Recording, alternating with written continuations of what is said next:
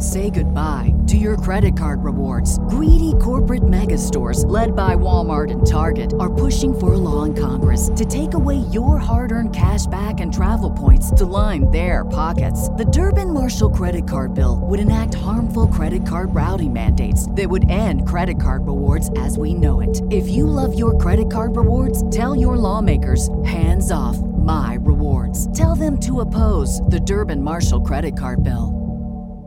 What's the easiest choice you can make? Window instead of middle seat? Picking a vendor who sends a great gift basket? Outsourcing business tasks you hate? What about selling with Shopify?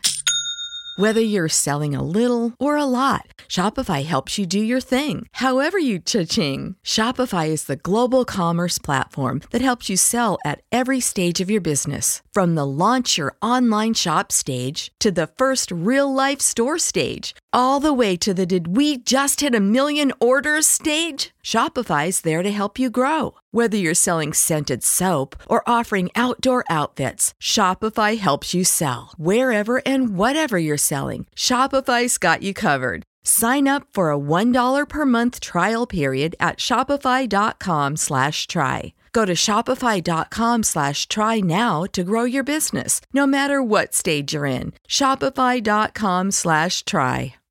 Previously on Secluded Thoughts. Whatever it is you're working on, I don't care what it is, I don't care how big or how small. When life starts to life, when you start experiencing these things, it's going to like sidetrack you and really distract you and take you out of focus.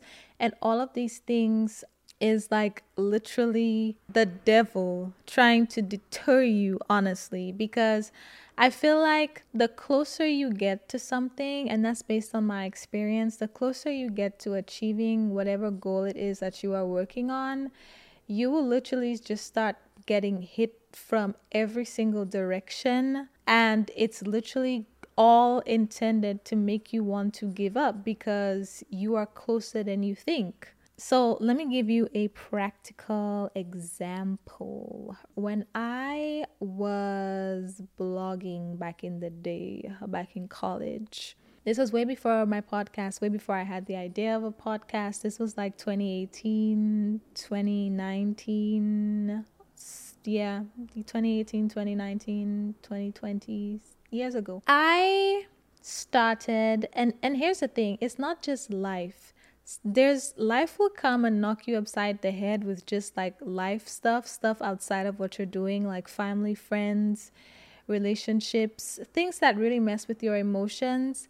But then there's also going to be a period where things look like it's just not working out in your favor. Like all of the hard work you are putting towards something is just not, like nothing is coming to fruition. And I experienced that when I was blogging because I blogged for about two years ish, three three years, two years, something like that, two or three years. But my first year, I made four cents blogging. Like for the whole year, I made four cents in Google Ads and because i couldn't figure out how to like monetize the blog or anything like that and blogging may look easy but it's not. It's a lot. It's hours. If you want to have like a successful blog there's a lot that goes into it. There's a lot you have to learn on the back end. Just like pretty much everything people always make stuff looks easy but on the back end it's it's harder than you think. But i was putting in hours of work every single day after class on weekends. I worked on my blog nonstop and for the whole first year i made four cents. Four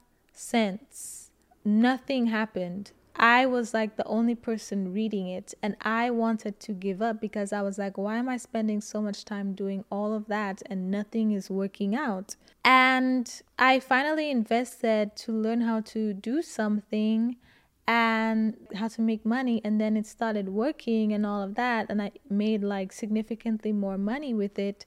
But the most money I've made on the blog was about two years after I started, and I didn't see traction until like 18 months in. 18 months is a long time to be doing something, barely seeing any results. And the truth is, a lot of us, especially myself, we are so used to instant gratification now and comparing our day one to people's year 10. And it makes us feel like we are not doing anything and nothing is working and like maybe we should just give up. It makes you want to quit. But something I have realized in hindsight with my experience blogging and other stuff that I have tried is in terms of like on the topic of putting in work and not seeing any results. One thing I have realized is that you probably you're most likely not going to see like major results immediately. Like the whole overnight success thing is almost like a fallacy. Like when you see people become overnight successes it's usually because of the years that they have worked prior and the foundation they laid in the years that they were hidden and they were silent and they weren't getting any traction on anything they were doing or maybe they were doing something before that that was developing the skills that they needed to do the thing that they're doing now that you see them taking off in. It's usually never an overnight success. People do these things and perfect their crafts for years before they see anything like come into fruition and then we look at that and we start comparing ourselves to that and feel like oh well i've been doing this for like a whole month and nothing happened Talk to me after you've done something for an entire year. Talk to me after you've done something for an entire year. You don't want something that bad if you didn't do it for an entire year nonstop without seeing too much progress in all of the work that you're putting in. Talk to me after you've done something for an entire year. Because let me tell you something. In my first year of podcasting, at best, I probably had 20 downloads per episode. At best, I had, yeah, about 20 downloads, 30 if I was lucky, but less than 100 episode less than 100 downloads per month and that was like months after i started months after i just started for months it was like maybe about five downloads and it was people i knew people I knew who knew I had a podcast, they were the ones listening to it. And I saw that for months. For months. It was like a handful of people listening. And then all of a sudden, it went to like 20 people per episode. And I was so happy because, you know, it was, it was growing slowly. But at that point, it's like I was maybe nine months in and getting like 20 downloads per episode. Nine months, one episode every week. I have never missed an episode since I started on April 4th. 2021. I have never missed an episode every week. Nine months, an average of four weeks per month. Nine fours, Lord help me. That's what, 36? That's 36 episodes, 36 weeks I have been doing this nine months and 20 people were listening to me. Nine months in, 20 people. And I still kept going. I wanted to quit at that point, but it was like, eh, just, you know, like life was lifing, but I was like, okay, let me just keep going. I, I like, I never, I didn't even see anything. I haven't even reached a hundred people. Let me just keep going. I don't know where i got the strength to keep going. I guess it was because i actually enjoyed it. And you have to really ask yourself why you're doing something and i'll get to that in a second. But nine months in 36 weeks 36 episodes nonstop consistent for nine months and 20 people were listening to me. About a week before a week or two before my one year anniversary podcasting, I had an episode go viral.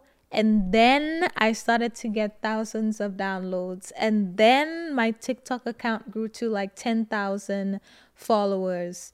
But all of that happened a whole year after I started. Like my podcast is growing now, but I'm in the middle of year two right now. I had to do this consistently without seeing like major results for a whole year. And I say all of this to say number one, if you're thinking about quitting and you haven't put in at least a year, keep going. It's going to be hard. It's going to feel like this is not going anywhere, nothing is happening.